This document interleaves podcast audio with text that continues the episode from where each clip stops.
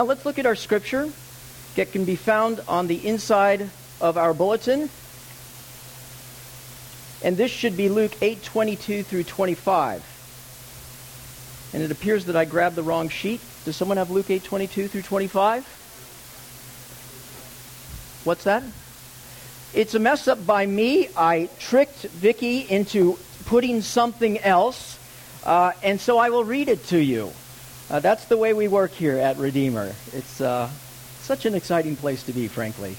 Let me find that. Luckily, we know, all know this scripture, so let me find it for you. This is Luke 8, 22 through 25. You do all have Bibles right there in front of you, uh, and so you can grab the scriptures. Luke 8, 22 through 25. Luke 8, 22 through 25. Hear the word of the Lord. One day Jesus said to his disciples, Let's go over to the other side of the lake. So they got into a boat and set out. And as they sailed, he fell asleep. A squall came down on the lake so that the boat was being swamped and they were in great danger. The disciples went and woke him, saying, Master, Master, we're going to drown. He got up and rebuked the wind and the raging waters. The storm subsided and all was calm. Where is your faith? He asked his disciples. In fear and amazement, they asked one another, Who is this? He commands even the winds and the water, and they obey him. The word of the Lord. Let's not run that video, Ron. Thanks. Well, I don't know about you, but hurricane season has started. And in fact, it's one of the uh, uh, biggest hurricane seasons in uh, probably seven, I think eight years. There have already been 13 tropical storms uh, which fit in the hurricane. They've been given a name that are uh, skittering across the water, uh, as it looks to be a, a, quite a season for hurricanes uh, across the globe. In fact, right now, I don't know if you saw the um, the pilot online, but the weather forecast cloudy, highs in 80s, and high risk of rip currents. In fact, yesterday there was a storm advisory. They didn't let anyone in deeper than uh, the knee because of the strength of the water that's pulling uh, people out. Well, that's the result of Tropical Storm Grace, which formed off the Azores Islands and is heading our way. And, you know, everybody's trying to do the math, and is it going to continue? Is it going to intensify? Uh, or is it going to peter out? We don't know. In fact, it was just about a month and a half that Tropical Storm Erika hit the eastern Caribbean, uh, leaving 20 dead in its wake. Fairly serious uh, tropical storm hurricane there. You know, these things, these tropical storms, they're forming all the time. We don't exactly know why they pick a certain place and they begin. They just start to build. And the way it works is there is a, uh, there's a particular area in the water where there's low pressure and there's moisture high in the air. And for some reason, this convection tower begins and air starts to rise. And if the wind is shifting just in the right way, when the, uh, the heat rises and starts to tail out, some of it comes back in. And as it falls, it starts to create this spin, if you will. And a hurricane is born. How many of you were around when Hurricane Irene tracked along the coast on August 27th? I remember it well. How about Isabel in 2003? Anybody here in 1969 for Hurricane Camille? Tremendous amounts of damage that were done by these hurricanes, these storms that came up. There's no way you can control them, by the way. They just do what they want when they want. You simply track them and try your best to get out of the way. Well, it appears that the disciples are heading into a storm. We should be able to identify with the story, no? We all understand what it is when a storm pops up on the horizon. Some they sort of form a little bit slowly. We see them coming, we wonder. Others, it's instant. We're, of course, not just talking about environmental storms, we're talking about life. The storms of life. The phone call. The strange feeling that you're getting in your neck. The trip that you take and that person that comes out of the corner missing the green light or the red light because they were texting storms that just pop up on the horizon, some that have about this much power, and some which overwhelm us. Wouldn't it be great if there weren't storms in life? My wife and I, we went to the Dominican Republic a couple of years ago. We had a great time. We were enjoying a glass of wine every now and then. We were uh, scuba diving. Well, the Dominican Republic got hit by Tropical Storm Erika two weeks ago. That would not have been a good 20th anniversary if we were there, would we? Would it have been? No, the storms arise in life, and so the question is, what are we to do with them? Jesus is leading these people into a storm. I find it interesting that this is the second time Jesus is with these people on the water. The first, they experience, or at least some of them, the miraculous catch of fish, right? What a party, what a great time. And yet, I want to suggest to you that they're going to experience God in a totally new, unprecedented, and necessary way, even deeper than the catch of fish. Because life is a series of storms. But the mission of Christ is not to bring us victory from the storm, rather to give us victory over the storm. And so this story is all about Christ coming into our hearts and replacing fear with awe. And so, what are the lessons we are to learn today? I want to suggest to you three points that Christ is trying to make through this passage. Number one, our home is in the storm. We better get used to the storm because our home is in the storm. But equally, number two, the eye is in the storm. There is a place of peace amidst the tempest. And finally, number three, the best news of all, that God is over the storm that we need not fear when we are in the storm because God is over it. Well, let's take a look at this passage. Number one, our home is in the storm. What do you mean by that, Carlos? We see in verse 22, Jesus was teaching. And one day Jesus said to his disciples, Let's go over to the other side of the lake. So they got in the boat and set out.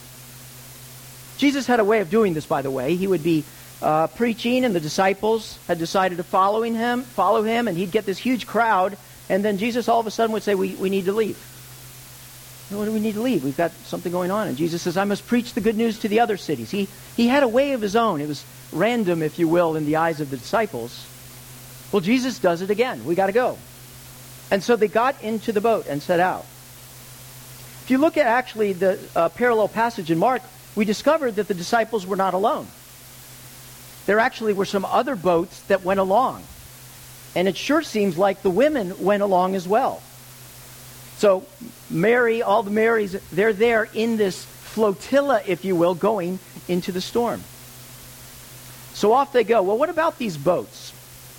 They're fishing boats. We've got some expert sailors there. You know, by the way, about 20 years ago, they actually unearthed an ancient Galilean fishing boat ancient fishing boat. About 27 and a half feet uh, long by 7 and a half feet wide by 4.3 feet uh, uh, high.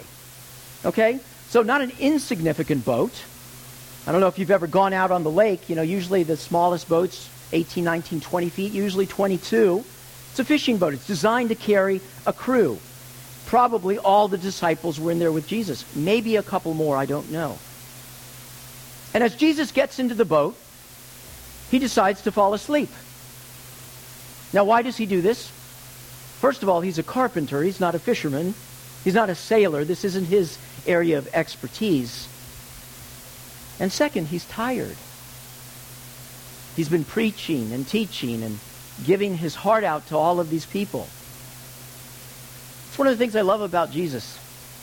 We can identify with him because he was just like us. He was fully man and fully God. And he is utterly exhausted. And so he gets up. There's this sort of bow platform in the back. There's a cushion, and he falls asleep. And as they're going across the Sea of Galilee, eight miles by six miles uh, wide circumference, uh, eight by six, whatever that is, it says in verse 23 And a windstorm came down on the lake and they were filling with water and were in danger. The word came down is actually correct because the Sea of Galilee is about 600 feet below sea level. And so, you know, sea level, it's right out there. Well, the way the topography is in Israel, you have these mountains and hills surrounding the Sea of Galilee, but you go about 600 feet down before you actually get to the lake. And so what you have is a very, very big bathtub. You know how you have the water and then you have the lip of the bathtub? That's what it is. But because of the, the hot climate, what happens is the air gets very hot in there and starts to rise. And as the air flows over the mountains and hits the hot air, you have a combustion. That these unbelievable storms would come out of nowhere and come down. It's called a hurricane of wind in the Greek. Indeed, Matthew calls it a seismos, an earthquake. It's like the entire water lake is moving in these high seas. How big? I don't know. You ever been in a bathtub where you start to shake stuff up? See, the danger about a situation like this, in a storm in the ocean, the waves are symmetrical, right? Because they can land on shore. Well, in a place like this, the waves are not symmetrical, they're asymmetrical because they're hitting the sides and they're coming back in. And so these men who have worked the water for 20, 25 years are experiencing the greatest storm of their life. Over 30 foot waves, I would, I would say definitely. Based on what I understand and have read, you've got a situation here where they clearly think they're going to die. In fact, it says they are in great danger as the boat is being swamped. And so, what is their response? Panic. They go panicked and crazy because they know enough to realize that death is on the door. Now, they're trying to fix the situation, right? With their seamanship, they're trying to solve the problem. It's clear that they're trying to bail, they're trying to use whatever giftedness they know because they're really not interested in whoever this person is behind them, right? All their energy is outward facing. But at some point, it seems that they run out of options. There's a resignation as they turn to Jesus. And indeed, in one of the other Gospels, they actually accuse him Don't you care that we are dying. We're dying, Jesus. What's Jesus' response in the midst of this storm? First of all, he's a carpenter, right? Not a sailor. If anybody should be waking up right now, it should be the carpenter, right? And yet Jesus is asleep. I can only think of two reasons why Jesus is still asleep. Number one, he's darn tired.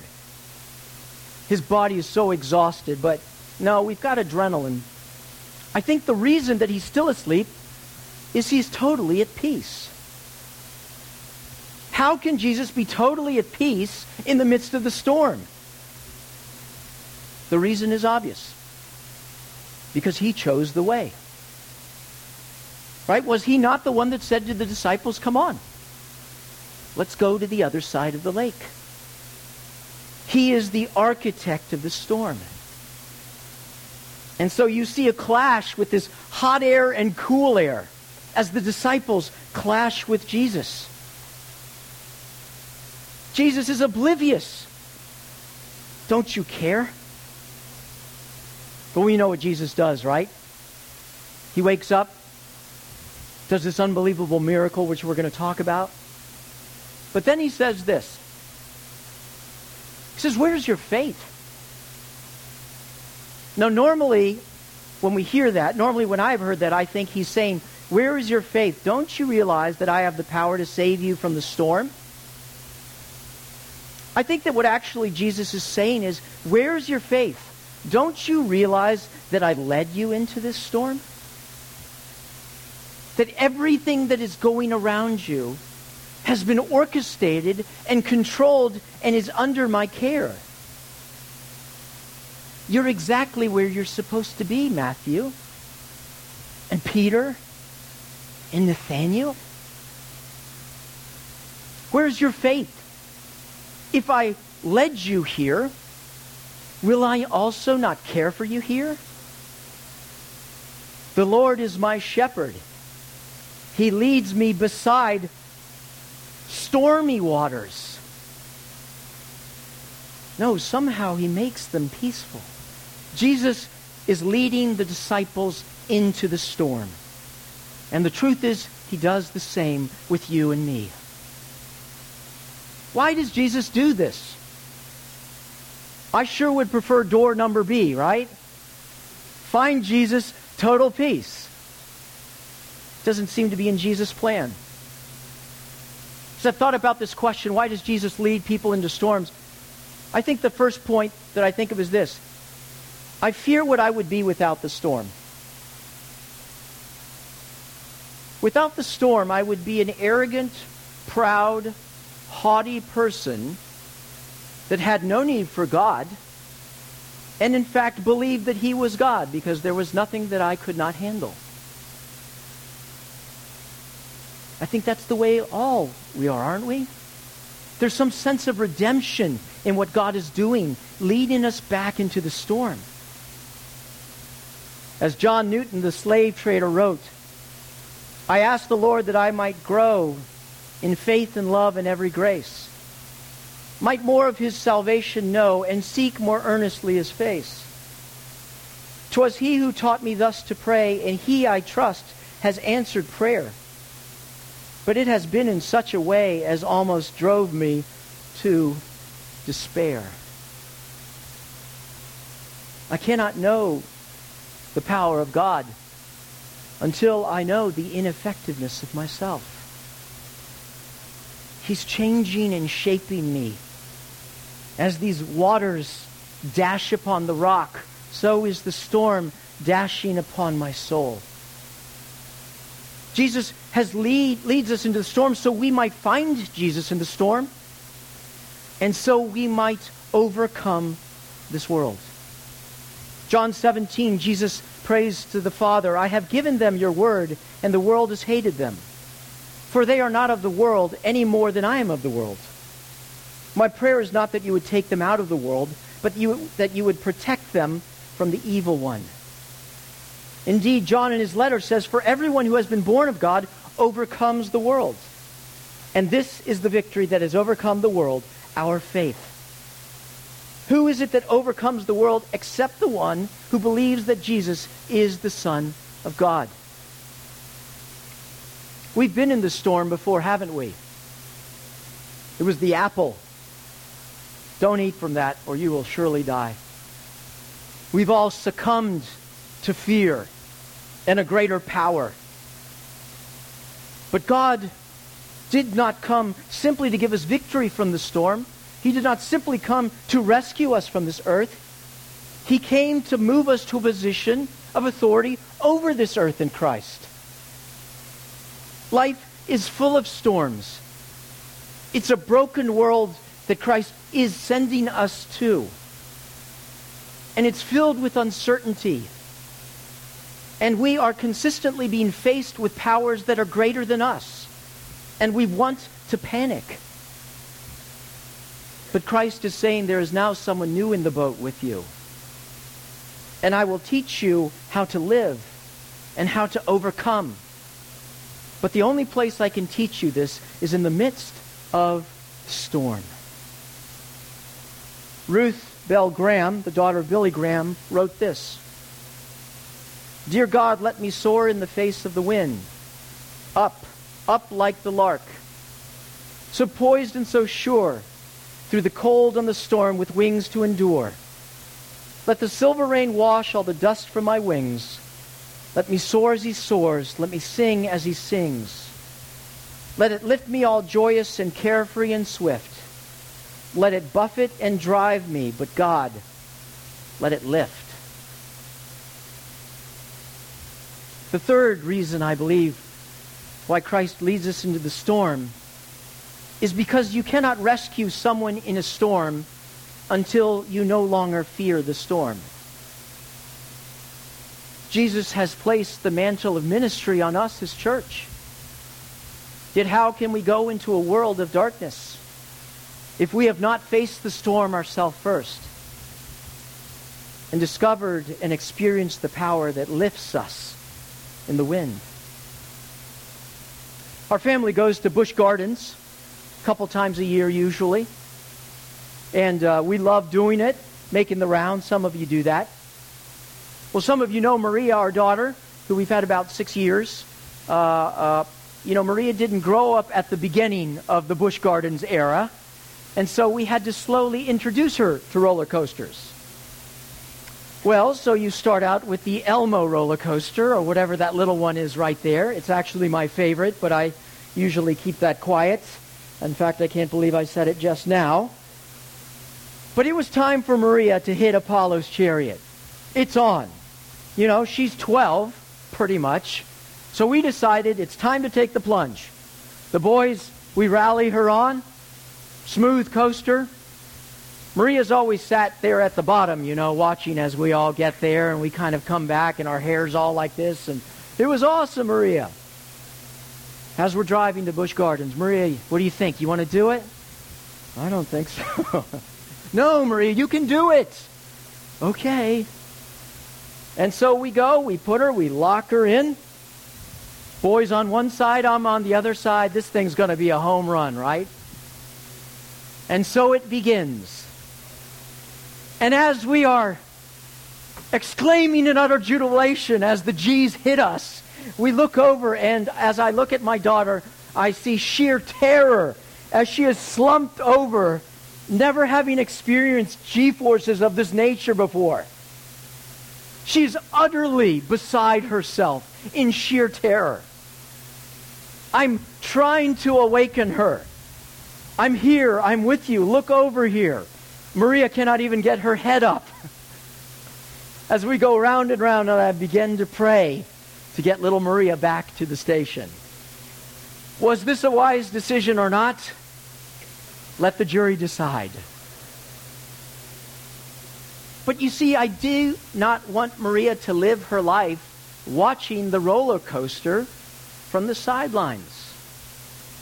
She was meant for so much more than that. Now, if I, who am an imperfect father, think that about my daughter, how about God and you? What is going on here with this storm, God? It is in the midst of storms that I've experienced the awesomeness of God most. As I play the timeline of my life, it is in the storm that I learn who God really is and who I can be. And as I begin to understand that it's God who's leading me into the storm, I can lift my head and look around. God, what are you doing? Because surely it is good, for if you brought me into the storm, you are with me. And you brought me here, not that I would fail, but that I would succeed in you. Our home is in the storm. God wants us to become comfortable in it so that we can triumph over it. So how do we do that, Carlos? That's, that's a great talk. Let's go watch football. No, we need more than that. What we need is the eye. This brings me my second point. The eye is in the storm. It's interesting that as Jesus, in verse 23, he falls asleep and this, uh, this squall comes down on the lake. Now, I don't know about you. We said Jesus is at peace and so forth, and I think he is. But this boat is being deluged by water. It's an open cockpit boat. So, how is it that Jesus is not being awakened by a giant wall of water landing on him? I guess the only answer would be somehow the water is not hitting him. Well, God can't do that. Well, of course, He can. In every great hurricane, there is an eye. In fact, the more developed the hurricane, the more developed the eye. It's clearly defined. It's about 20 to 40 miles wide. And it is the center of the storm in which the storm pivots. In fact, it's very interesting that the biggest winds are right at the edge of the eye. We may have a couple of slides of this. I don't know if, uh, Ron, go ahead and put up slide one. Okay, this is an example of a giant sized hurricane, you can see the eye right in the center. In fact, you can see through it to the sea. There's little to no clouds and little to no wind. Next one. This is actually the wall of a hurricane. There's a plane inside of it. You can see it down here.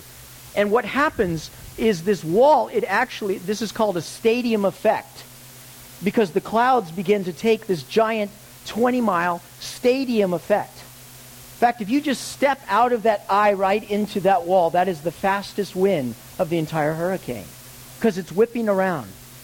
And yet, right inside the wall, there's peace. One more. There is one eye in the center of this storm, and it's on a little platform resting. So weak. I mean, who would think that that is the safest place to be? And so they come to the, the eye, not seeking peace, but in terror and frustration and anger. The question they were supposed to ask Jesus was not this Don't you care that we're going to drown? The question they were supposed to ask Jesus is this What do you want us to do? Because who says that Jesus wanted to stop the storm then? Jesus stops the storm when he's ready to stop the storm. But what Jesus promises to do is to give us peace in the center of the greatest storm. See, the first thing they should have done is run to the eye of the storm because what they need is not for the storm to stop. What they need is reassurance. Lord, I need peace because my life is upside down. And once they receive peace in the eye, the second thing they need is direction because they have no idea what it is that they're supposed to do. Because the reality is this they are outgunned. They are out of answers. They are seasoned fishermen who do not have a clue because their solution is supernatural.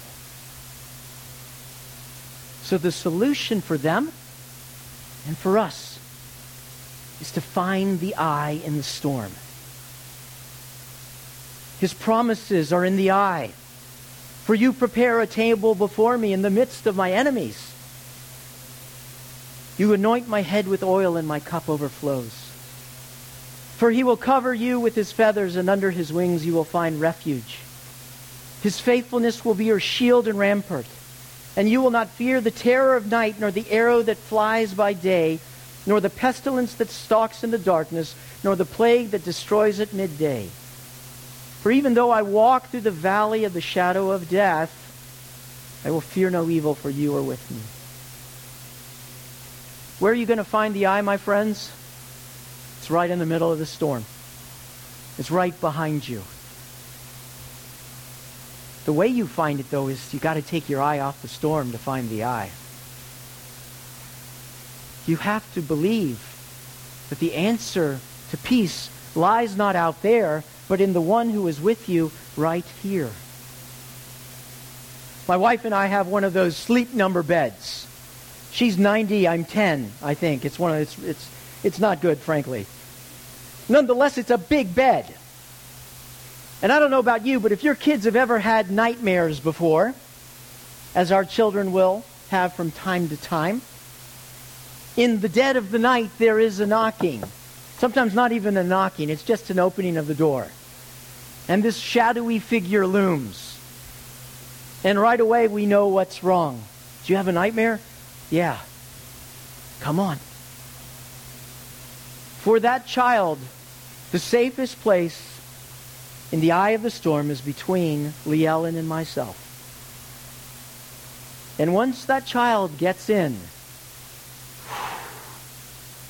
the nightmares are still out there. The memories continue to rage. You ever woken up and you have a nightmare still and it continues to radiate and yet there is peace because you're in the eye. The reality is, out of the hundred nightmares that you have on a weekly basis, about one may come true. 99 of them are phantom storms. But they're still storms. And we have to deal with them. But Christ did not come to give us victory from the storm. He came to give us victory over the storm. From fear of the storm to the awe of the Lord. And so our home is in the storm because the eye is in the storm. Because my final point, God is over the storm. He got up, rebuked the wind and the raging waters. The storm subsided and all was calm. And he awoke and he said, Peace, be still. And the wind ceased and there was a great calm. The word rebuke, actually, the same word as uh, muzzle. Same word I say to my 14 uh, pound dog. Shh. Boom.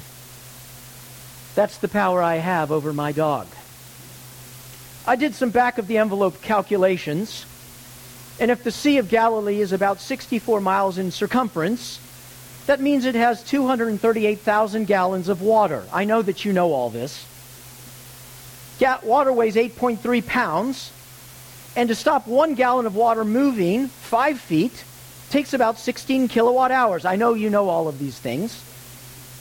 So to stop just water moving five feet, so you should probably multiply these calculations by 100. To stop the entire Sea of Galilee takes about 1.4 quadrillion kilowatt hours. New York City takes about 104,000 kilowatt hours per minute. So just stopping the water five feet would power New York City for 25.5 years with one word. Shh. Where is your faith? Luke says something, and I'll close with this thought at the very end of this passage. He says, And they were afraid, and they marveled, saying to one another. The only place where he actually puts both of them in the same place. Usually it's they're either afraid or they marveled. Why are they afraid? Well, I think we know why they marveled, right? I just explained that. Why were they afraid? Who then is this that he commands even winds and water? and they obey him. My children would never run into the room of a stranger and jump in looking for safety. See, we're either going to have fear, and this isn't fear of God, this is fear of the storm, or we are going to have amazement. Marvel is the same word. Wonder is another way to translate it. The storm will cause us to fear. But if it drives us to the eye of the storm, we will experience a different kind of fear. A marvel as we see God do the impossible. Have you experienced God do the impossible in your life? I know I have. Our family has experienced a storm that I never, ever, ever wanted and never, ever thought we'd survive. And yet the Lord is in the middle of the storm. And what we have experienced as we have leaned upon Him is amazement. We were not called to live timid lives. We were called to live wondrous lives. Because the God of the universe, who is the storm over the storms, has entered our hearts.